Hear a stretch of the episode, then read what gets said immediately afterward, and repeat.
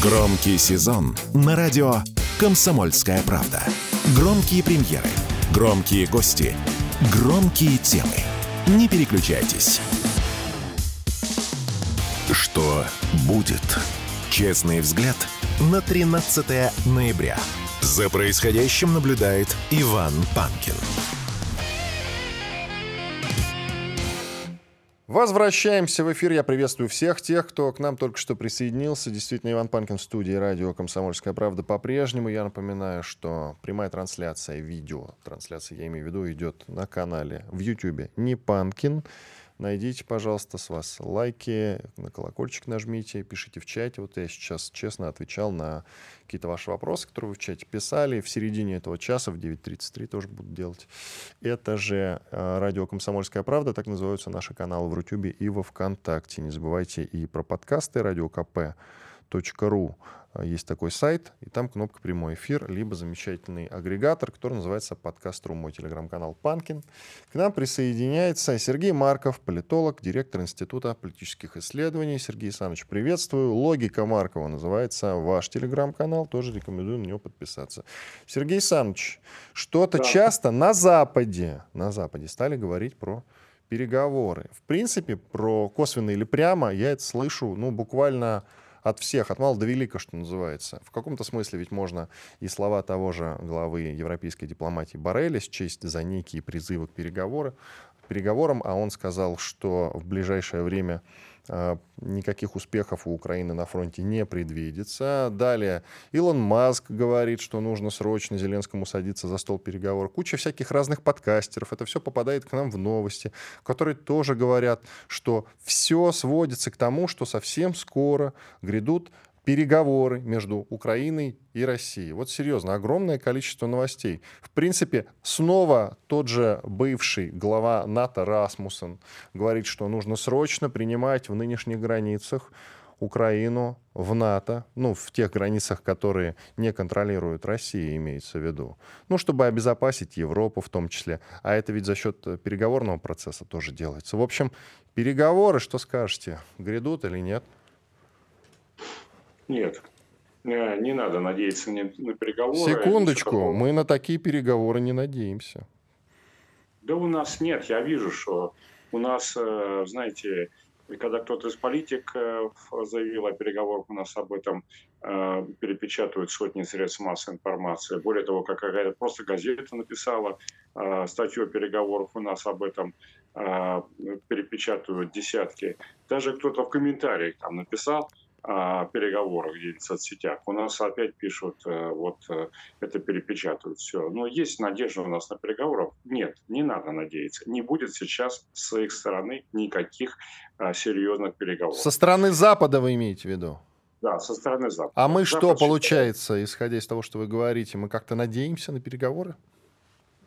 Ну, то, что я вижу по многочисленным публикациям а, у нас, когда у нас, еще раз повторяю, огромное количество публикаций о том, что на Западе могут развернуться в сторону переговоров, это значит, что мы надеемся. Более того, а, на Западе делают вывод из того, что вот мы, так сказать, вот так вот выражают свою надежду на переговоры, на Запад делает вывод о том, что Россия умаляет о переговорах на самом деле, в каких-то закрытых форматах, что Россия находится в слабом состоянии, поэтому э, России можно разговаривать с э, позиции силы. Где вы читаете а, эти новости, скажите, пожалуйста? Том, вы украинские что... телеграм-дома читаете? Скажи, признавайте честно, Сергей Александрович. Только, не, ну, только на украинских пабликах могут такое писать, что Россия слаба и что Россия сама тяготеет к переговорам. Я вообще не вижу такого в информационном поле. Не то, совсем не только на пабликах, на этих, да. Значит, это пишут и в западных средствах массовой информации, прежде всего. Это говорят о западной политике. Вообще любой, значит, любые переговоры между Россией и Украиной, они абсолютно бессмысленны, как все понимают, то есть с точки зрения, что между Россией и Украиной нет никакой войны, нет никакого конфликта. Конфликт есть в виде гибридной прокси-войны между Соединенными Штатами Америки и Британией, которые оккупировали Украину и используют украинскую армию как стадо зомбированных рабов своих для войны против России. И вот они, Соединенные Штаты Америки, Британия и другие страны НАТО, и хотят нанести поражение России. Ну, и у них была стратегия о том, что а, можно будет России относительно легко нанести поражение на а, поле боя, поскольку а, они видели, что их прокси-армии украинской удалось а, нанести а, а, легко достаточно России поражение и а, выгнать Россию из а, Черниговской области, Киевской, Полтавской, а, а, значит, Харьковской, из Херсона. Но они э, посчитали, что ну, тогда мы немножко сейчас понакидаем чуть-чуть оружие украинской армии, и она нанесет поражение России э, более серьезно еще на поле боя, прорвется к э, Азовскому морю, к Крыму, и тогда мы э, продиктуем э, России условия полупопуляции. Это у них не получилось. Исходя из этого, они сделали вывод, ну хорошо, не получилась такая полукапитуляция России, давайте мы сделаем а, четверть капитуляции России. Поэтому, значит, у них сейчас несколько разных планов, как а, делать это. Но они понимают, что, еще раз говорю, что вот это вот а, контрнаступление, как они говорят, а на самом деле наступление а, украинской армии на, на российскую, оно провалилось. Они из этого вовсе не делают вывод о том, что нужно уважить э, интересы России. Нет, они делают из этого вывод о том, что нужно взять небольшую паузу, э, еще больше накачать украинскую армию, то есть это армию американских зомбированных рабов, э, оружием, и бросить еще раз на военные действия. Значит, у них два этапа таких военных действий рассматриваются. Первый – это весной следующего года, чтобы были все-таки какие-то результаты, вот, нас за зиму перевооружить, чтобы весной будут эф шестнадцать самолеты. Самолетов шестнадцать, они а, важны с их точки зрения, да и с нашей точки зрения, они объективно важны. А, не с той точки зрения, что это просто самолет, а с той точки зрения, что это а, платформы для а, подвешивания разных а, ракет, а, дальнобойных и так далее. Дело в том, что не все типы ракет а, американского западного производства а можно подвесить на а, самолеты а, Су и МиГ, которые сейчас есть в украинской армии. А вот к эф шестнадцать подходят практически все типы ракет, очень дальнобойные. Так что можно было с эф шестнадцать летел на территории Киева, а стрелял аж по Москве. Вот что они хотят сделать. Значит, вот и начать новый этап наступления украинской армии весной следующего года. Это первый вариант. Второй вариант, если это не получится, значит, они хотят а, а, точно приостановить а, а, боевые действия а, летом следующего года. А, почему? А, там уже интерес диктатора Украины, а, которым является, конечно, не Зеленский, так сказать, а, прежде всего, Вашингтон. А, Байдену надо переизбираться. По социологическим опросам восемьдесят три процента американцев считают, что война на Украине может а, перерасти в ядерную войну между а, Америкой и Россией, привести таким образом к уничтожению американского народа, а, ну, и российского тоже, на Россию им так довольно наплевать, значит, но о себе они, конечно, заботятся. Так вот, а, поэтому восемьдесят три процента, причем это среди них много неопределившихся. Поэтому вот эти американцы считают, в избирательном штабе Байдена не проголосуют за Байдена в условиях, когда идет война, такая гибридная война против России на Украине. Поэтому надо на время избирательной кампании и выборов приостановить эти боевые действия. Ну, таким образом, вот у них вот серьезный, так сказать, такой небольшой аргумент для того, чтобы перевооружить армию вот этой зимой, а потом серьезный аргумент для того, чтобы а, приостановить на время избирания Байдена а, а, это лето, а, осень следующего года. Но после того, как это время они используют для того, чтобы максимально перевооружить украинскую армию, для того, чтобы включить более мощный а, военно-промышленный комплекс, а понятно, что у стран-членов НАТО совокупный а, экономический потенциал существенно выше, чем у России, а, и включить этот военно-промышленный комплекс, а, больше вооружить украинской армии, начать большое а, новое наступление а, на Россию еще а, весной двадцать пятого года. Вот а, такие их а, планы. Как видите, но мы же к заморозке сейчас абсолютно не склонны, ну согласитесь. Мы уже имеем опыт Стамбула. Помните, и, кстати, вот Орбан, премьер Венгрии, заявил, что по указке США тогда Украина продолжила боевые действия. Ну, мы же уже опытные люди. Мы ну, на, вторую, знаете, то, ну, на вторую заморозку-то мы не пойдем, ну, согласитесь. Ну, вы знаете, они э, считают, что, э, нас, что мы опытные, но как бы ошибки повторяем одни и те же самые. Вот смотрите, мы заключили э, соглашение Минские, в Минске, да, после крушения украинской армии в Иловайске. Значит, э, вот мы заключили мирное соглашение, это было э, в сентябре две тысячи четырнадцатого ну, года. Ну, Запад да. их не выполнил полностью. Опять начал, так сказать, чтобы наступ, наступала украинская армия. Значит, мы тогда нанесли, ну, совместно ДНР, ЛНР с небольшой российской помощью, еще одно сокрушительное поражение украинской армии под Дебальцево. Помните тоже, так сказать, да? Значит, что, после этого мы продолжили наступление? Что, мы продолжили освобождать... Бог Харьков. Троицу любит, Сергей Саныч. Третий раз мы, до нас мы, дошло. Мы, да, мы, мы тогда а, опять заключили соглашение а, Минск-два уже. Да? Значит, ну я же говорю, вот, Минск-один, Минск-два, Стамбульский. Бог Троицу любит. Все, теперь научились а горьким опытом. Не, не, не. Тот, а, а, ну, они считают... Они не знают тут русской поговорки. Хорошо, Бог давайте Троицу... паузу сделаем. После перерыва продолжим. Радио «Комсомольская правда». Срочно о важном. Что будет? Честный взгляд на тринадцатое ноября. За происходящим наблюдает Иван Панкин.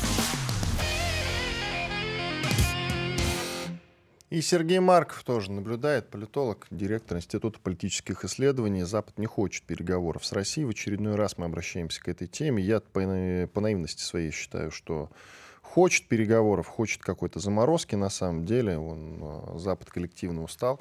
Я вижу это по огромному количеству новостей, которые вижу, в том числе в западной прессе. Все от мала до велика, от условных маленьких подкастеров до Илона Маска, говорят о том, что Зеленскому срочно нужно садиться за стол переговоров. Бывший генсек НАТО об этом говорит, в принципе, что нужно срочно в альянс принимать Украину в тех границах, которые есть. А это предполагает какие-никакие переговоры. Вот совсем свежая новость, сегодняшняя буквально, раз уж мне Сергей Александрович не верит.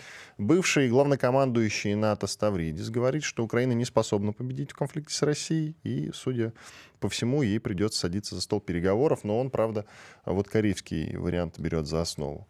Видите, как все разворачивается? А вы говорите, что они не знают э, на Западе поговорки «Бог любит Троицу». Но это к тому, что да. мы уже три раза попадались на эту удочку. Минск-один, Минск-два и Стамбульские соглашения.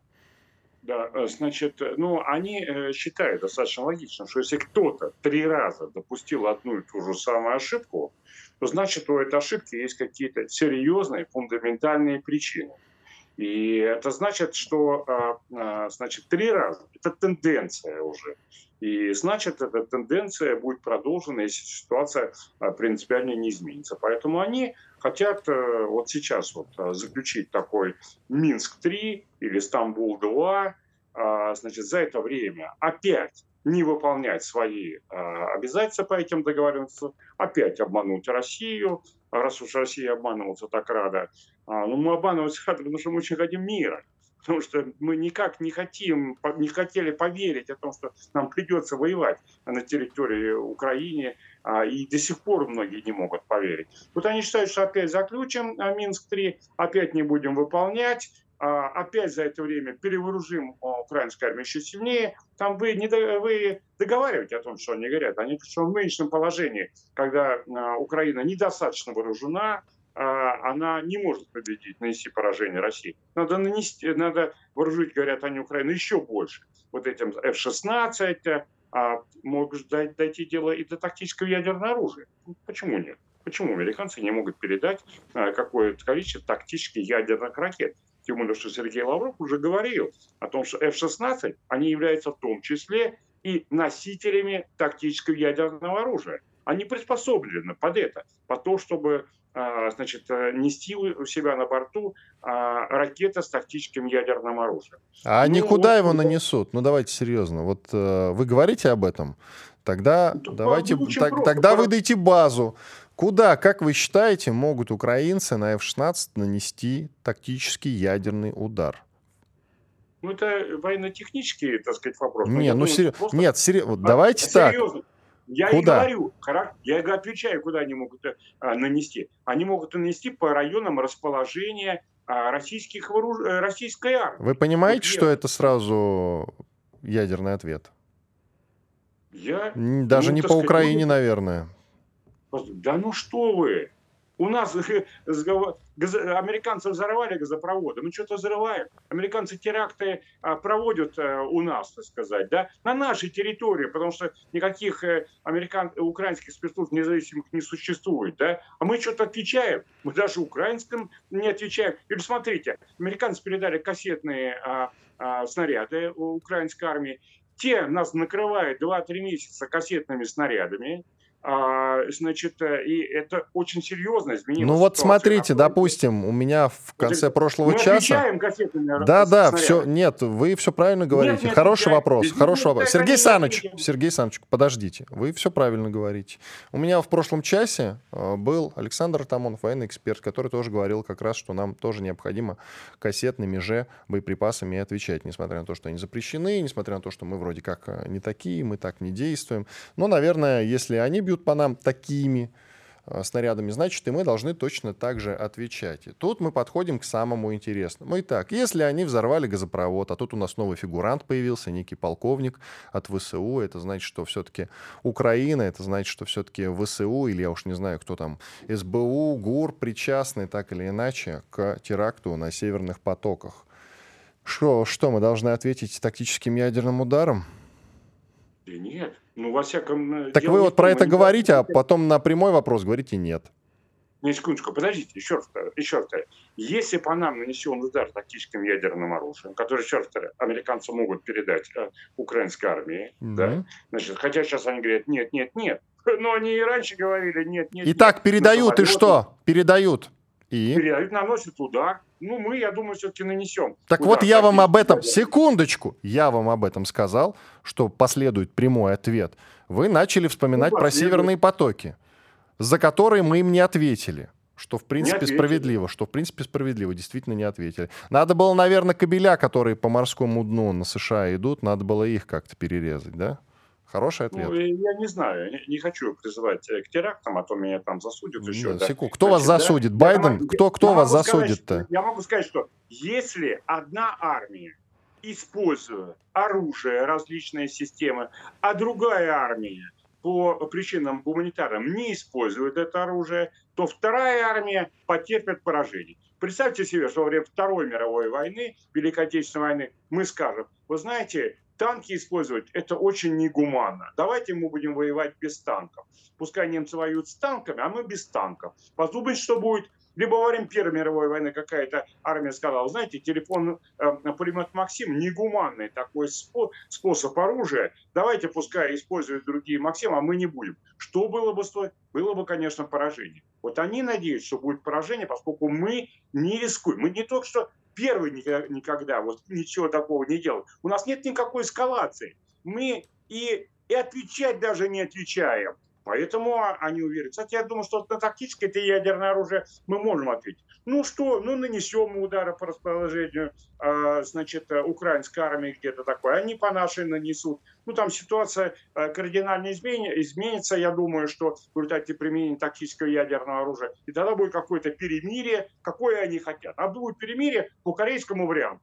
То, то, которое они предлагают. Есть такой вариант Киссинджера, Фукуяма, так называется, да, то есть корейский вариант, плюс принятие а, Украины в НАТО а, пока в том формате, в, в той территории, которая сейчас есть. Пока. Да, потом это обсуждается там, активно, потом, действительно. Потом и остальное.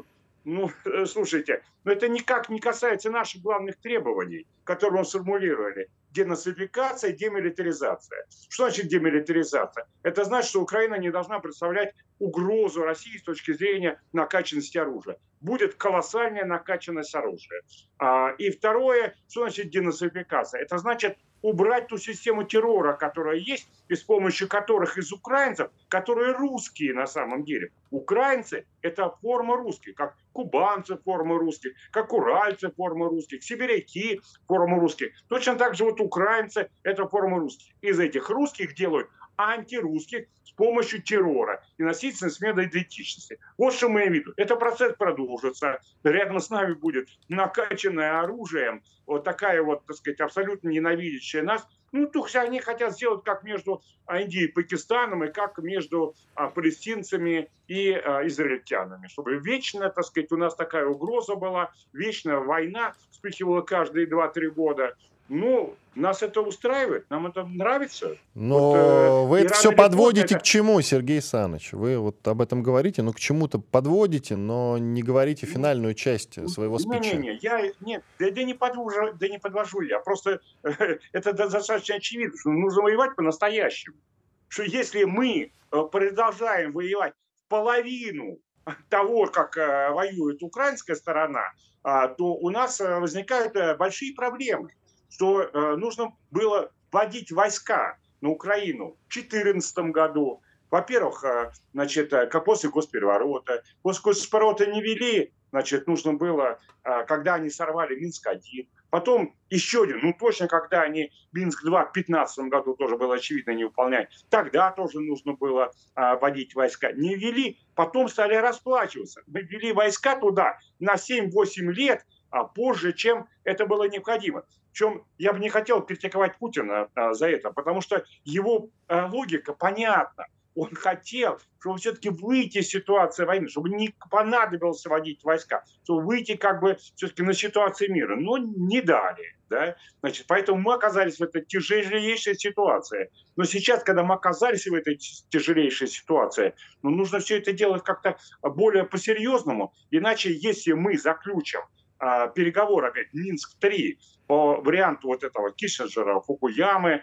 то есть или, ну, близкому, по-близкому, корейский вариант даже нам лучше, потому что он не предполагает наше согласие на то, что Украина вступает в НАТО вот, без включения пятой статьи.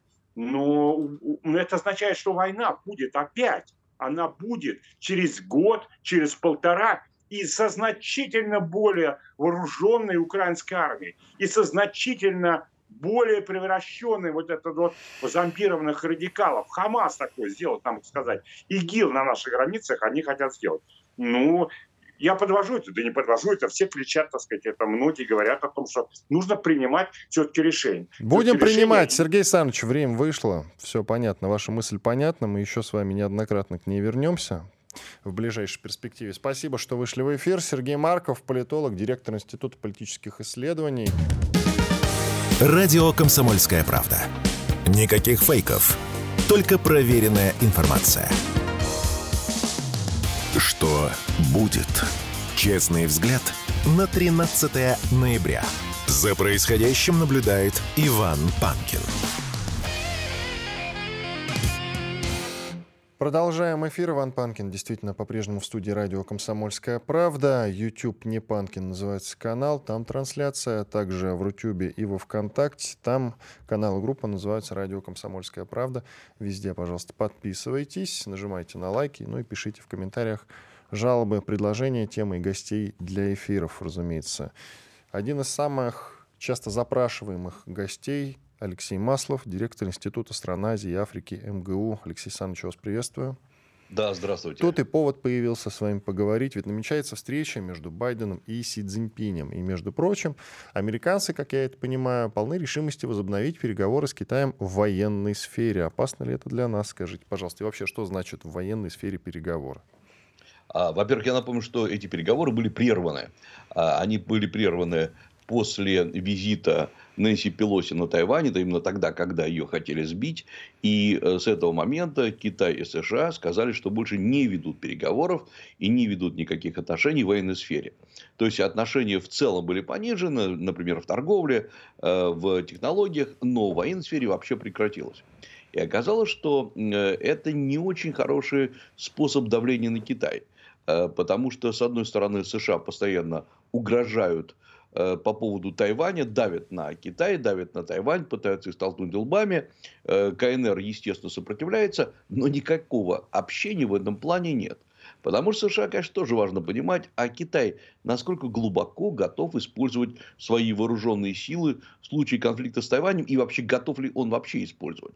Это главный вопрос. И вопрос не в том, сумеет ли отдалить Пекин, Тайбэй или нет в военном плане. Вопрос в том, что, что вообще к чему это приведет сейчас такая катастрофа в Восточной Азии. Например, очевидно, что любое военное столкновение в этом регионе, это не будет ни в коем случае локальным. Оно тут же распространится на близлежащие страны. Это Япония, Южная Корея, Северная Корея вообще совсем неожиданно может себя повести.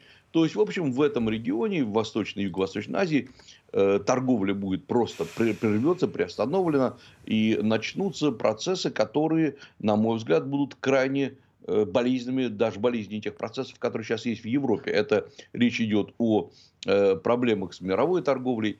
И оказалось, что военная сфера, в общем, на самом деле, совсем не военная. Она сфера политическая, она сфера экономическая. И сейчас, собственно говоря, Си и Байден будут обсуждать в том числе и эти вопросы.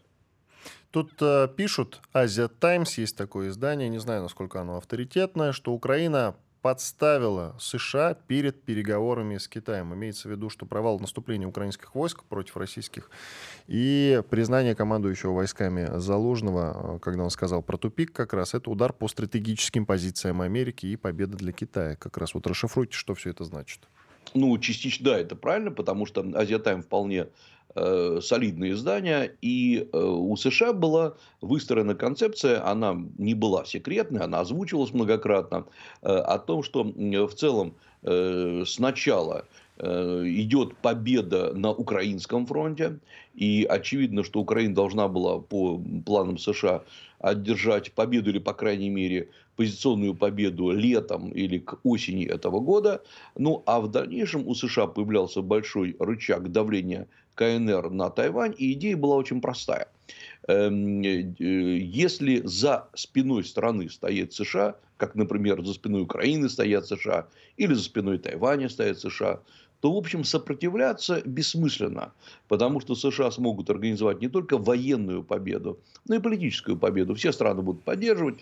И я думаю, что подставила США не только украинская ситуация, подставила США и ситуация на Ближнем Востоке, потому что как предполагалось, что... Ну, продинамили, конечно. Про, про ну, динамили. Да, да, естественно, я, я о том же.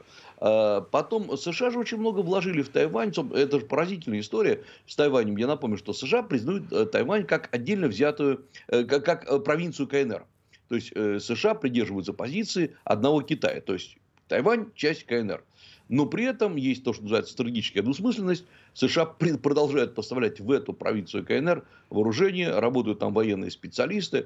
И делается все понятно к тому же, чтобы создать еще один очаг конфликта, где КНР должна, должны, должна утереться, так сказать, проиграть. Но оказалось, что в Украине никаких серьезных побед нету.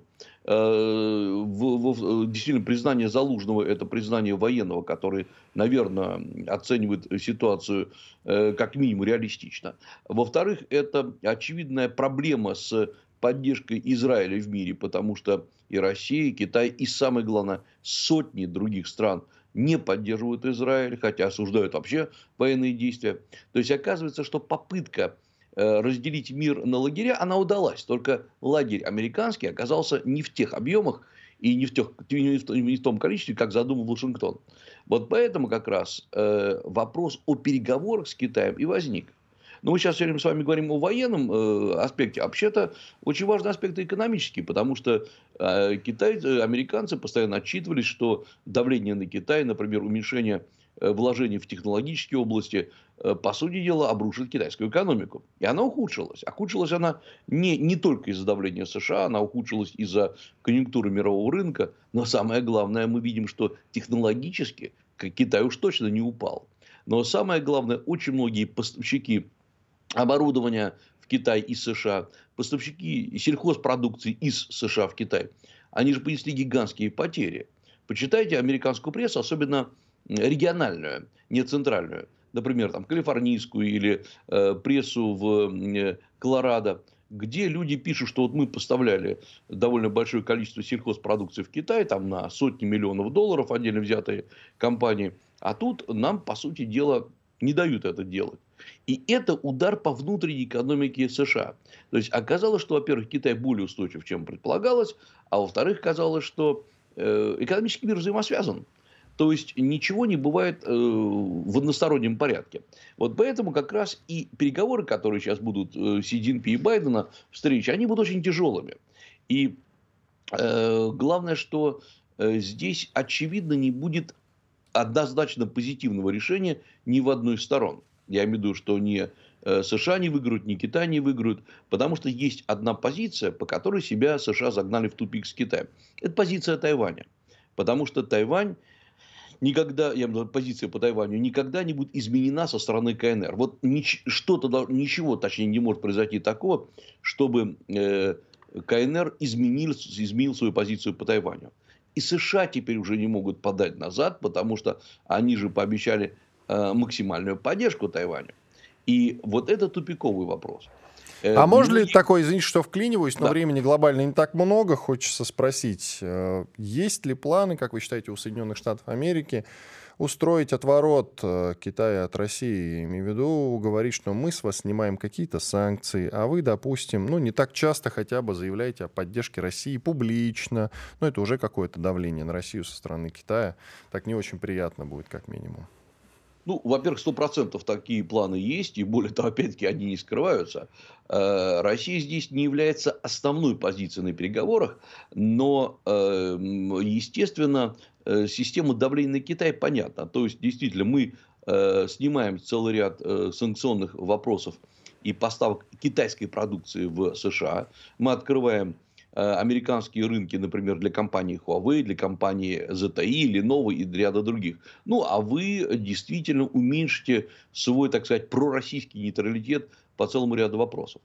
И казалось бы, ну, что Китай страна прагматичная, она может на это пойти.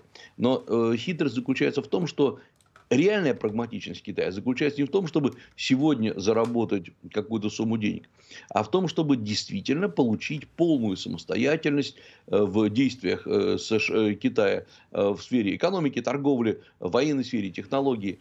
Оставаться все время в тени США невозможно. Более того, если сейчас Китай подаст серьезно назад, это будет очень серьезный проигрыш личности Си Цзиньпина, потому что, ну, тут как ни крути, у Си Цзиньпина сейчас позиция устойчива, но критически обсуждаемая.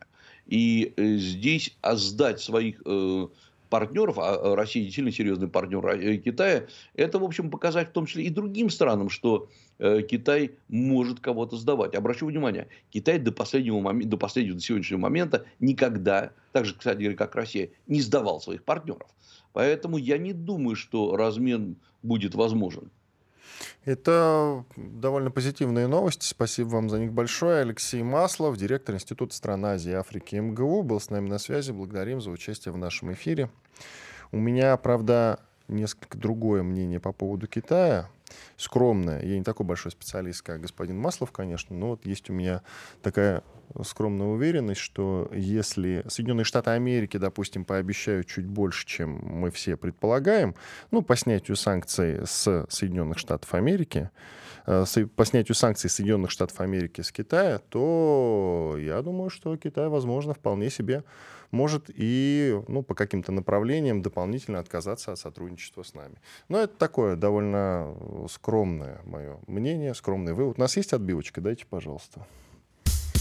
Что будет? Я еще, вот у нас осталось сорок секунд, в завершении хочу сказать про переговоры, даже тридцать секунд про переговоры, которые, скорее всего, так или иначе сейчас подковерно обсуждаются между Соединенными Штатами Америки и Россией, коллективным Западом и нами. Друзья, переговоры в ближайшей перспективе так или иначе будут, но я полон уверенности, что мы, Россия, на них не пойдем. Вот после перерыва я эту тему продолжу. Обязательно оставайтесь с нами. Громкий сезон на радио «Комсомольская правда». Громкие премьеры, громкие гости, громкие темы. Что будет? Честный взгляд на тринадцатое ноября. За происходящим наблюдает Иван Панкин. Действительно, Иван Панкин в студии радио «Комсомольская правда». Финальный выход на сегодня в эфир. Итак, друзья, я уже заявил тему. Коротко надо, конечно, развить тему переговоров. Мы сегодня с политологом Марковым довольно ярко пообщались на этот счет. Вы можете пересмотреть в Ютьюбе, во Вконтакте или в Рутюбе. Пожалуйста, трансляция это сохранится. Пересмотрите, переслушайте внимательно наш разговор. Я вот все думаю, хоть Марков и сказал сегодня о том, что никаких переговоров-то, друзья, не предвидится. Правда, он почему-то считает, что Запад к ним не склоняется. Запад считает, что, насколько я понял господина Маркова, что Россия слабая, что Россия опять будет спотыкаться, что она пойдет на переговоры с Западом. В чем я, друзья, не уверен. Но все-таки есть русская поговорка, народ русский особенно ничего просто так не придумывает. Бог любит Троицу. Спотыкались уже три раза. Хватит, я думаю. Минск-один, Минск-два. И стамбульские вот эти условные договоренности, после которых была наша перегруппировка, отошли из-под Киева. И вот сейчас что говорит в пользу переговоров-то как раз? Я вспоминаю интервью, второе уже за довольно короткий промежуток времени, бывшего генерального секретаря НАТО Андерса фон э, Фок Расмуссена, извините, который заявил, что Украину надо срочно принимать в альянс в э, тех границах, которые есть сейчас, в новых границах. Пришло время сделать следующий шаг, направить приглашение Украине вступить в НАТО, говорит он. Э, Расмуссен считает, что вопрос о вступлении страны в альянс нельзя откладывать на следующий год, на следующий уже год. То есть даже на полутора, там, полуторамесячный промежуток уже нельзя ни в коем случае. Иначе тогда вообще некого будет принимать, говорит бывший генсек НАТО. Представьте себе. По его мнению, прием части Украины обезопасит НАТО от прямого конфликта с Россией, а полученные Киевом гарантии позволят ему наращивать вооруженные силы на оставшиеся территории. Но с точки зрения врага, он, конечно, прав, нам надо это признать. Любопытно, что он говорит об этом уже дважды. В промежутке между двумя этими заявлениями были слова начальника штаба генерального секретаря НАТО Стиана Йенсена некого.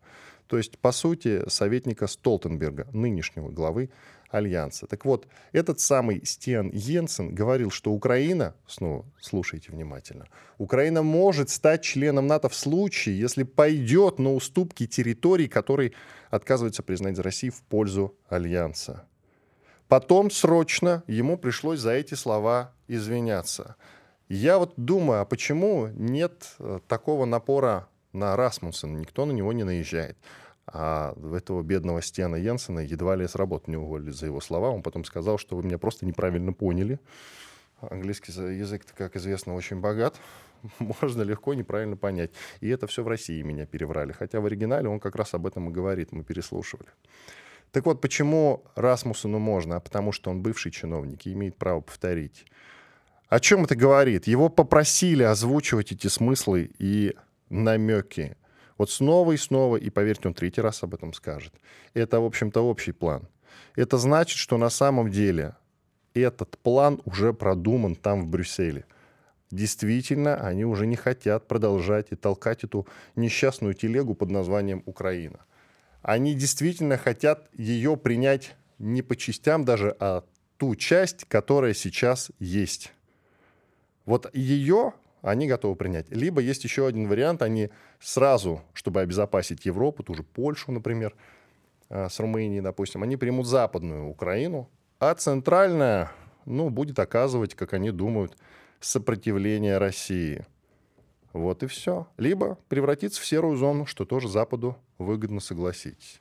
Но это значит, в любом случае, что у нас не так много времени на освобождение Херсона, Одессы и Николаева. Нужно срочно об этом думать. Это генеральные сражения, без которых спецоперация никак не обойдется. А потом уже переговоры, которые, ну, наверное, конечно, в каком-то, в том или ином виде все-таки состоятся. Отбивочку, пожалуйста. Что будет? Тут есть еще интересное, что, значит, говорит о неких переговорах Это канцлер Германии, который, Шольц, который заявил, что сейчас в этой ситуации нужно вновь и вновь говорить с Владимиром Путиным, что я и делал в прошлом, и что буду снова делать в будущем. Сказал он, как бы намекая, что совсем скоро состоится какой-то переговор. Но я уточню, что еще в июне, кажется, да, летом этого года Шольц анонсировал скорый разговор телефонный с президентом России. И вот разговор до этих пор так и не состоялся. Шольц все говорит о намерениях. Но вот эти намерения, они, конечно, говорят нам о том, подсказывают, как бы намекают, что западные страны все больше и больше стремятся к какому-то диалогу с нами. Ну, согласитесь. И тут же важно учитывать, Макрон об этом повторяется регулярно. Эти вечные заявления того же главы европейской дипломатии Боррелли о том, что скорый победы Украины не предвидится. Вот этот вот натовский генерал, совсем свежее заявление, грек, какая у него там фамилия, сейчас скажу, Ставридис, кажется, да, Ставридис, бывший главком НАТО, что Украина не способна победить в конфликте с Россией. Все подсказывает нам, все намекает, все эти люди, в частности, о том, что Украина совсем скоро перестанет существовать в том понимании, к которому мы привыкли за эти тридцать лет. Как-то по-другому они назовут западную часть Украины и примут ее в альянс. То есть это будет уже там, ну, какое-то просто юридически другое название, как, грубо говоря, Северная Македония. То есть была же Македония, да, ну, все понимают. Тут она превратилась в Северную.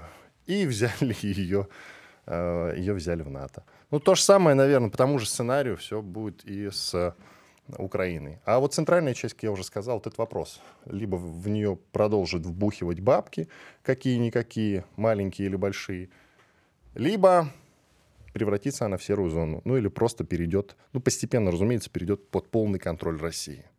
Я еще, друзья, вот я немножко просто увлекся, чуть раньше времени дал отбивку, наверное, еще раз надо ее повторить. Что будет? И не поговорил с вами на другие действительно важные темы, внутренние уже политики. Куда без этого? Мы честная программа, мы не только о международке, не только про Украину говорим, хотя Украина — это тоже уже внутренняя политика. Есть интересные заявления, целый ряд и события, которые непременно нужно как минимум озвучить с вами, озвучить здесь. Итак, депутат Госдумы, а я, как вы знаете, люблю критиковать наших депутатов, сенаторов. Так вот, депутат Госдумы предложил финансово поощрять роженец, которые отказались от аборта, а затем отбирать ребенка. Обращение это сделал депутат Госдумы Султан Хамзаев, заместителю председателя правительства Татьяны Голиковой. Вот его цитата. «Предлагаю к рассмотрению идею финансового поощрения женщин, которые решились родить ребенка, вместо ранее принятого решения сделать аборт с последующей передачей ребенка на воспитание государству. Я выступал, выступаю, говорит он, с позиции, что у государства должна быть материнская защитная функция. Если женщина уже решила сделать аборт, то самый действенный способ спасти ребенка — забрать его на попечение государства. Дельная мысль в кои-то веки от депутата Госдумы. Ведь они не только огульно предлагают, значит, как-то наказывать, запретить аборты, что на самом деле не сработает, и э, куча женщин будет это все делать подпольно, что вы сами понимаете не очень хорошо, и к чему это приведет, все взрослые люди прекрасно понимаем. Но вот единственный депутат Хамзаев, который э, предлагает хоть какое-то реальное решение этой проблемы деньгами, только он как-то не отработал и не продумал, я надеюсь, он еще задумается над этим, обратную функцию. То есть женщина, наверное, если она одумалась, а мы должны давать право женщине на переосмысление вот этого поступка, она должна иметь возможность этого ребенка как-то вернуть. Ну, на мой скромный взгляд. Может быть, даже и за деньги. Ну, если ей выдали какие-то деньги, она, наверное, должна их будет вернуть, там, да, может быть, даже и с учетом инфляции, извините. Ну, то есть должен быть а, проработан, продуман обратный механизм. А так, в принципе, довольно де... на мой взгляд, дельное предложение. Ну, хоть, хоть какое-то, знаете, из разряда созидания, что ли, знаете, ну, такое. Подумали, как действительно решить ситуацию, а не просто давайте запретим в нашем-то государстве, где любят все запрещать. Скандальчик тут. В Оренбургской области из-за слов главы регионального, правда, Минобразования о зарплатах учителей. Министр Алексей Пахомов, местный, разумеется, как я уже сказал, на совещании с местными депутатами заявил, что если повысить зарплату учителям, то в профессию пойдут за длинным рублем, а не по призванию. Цитата разошлась по сети и вызвала огромные горы негодования.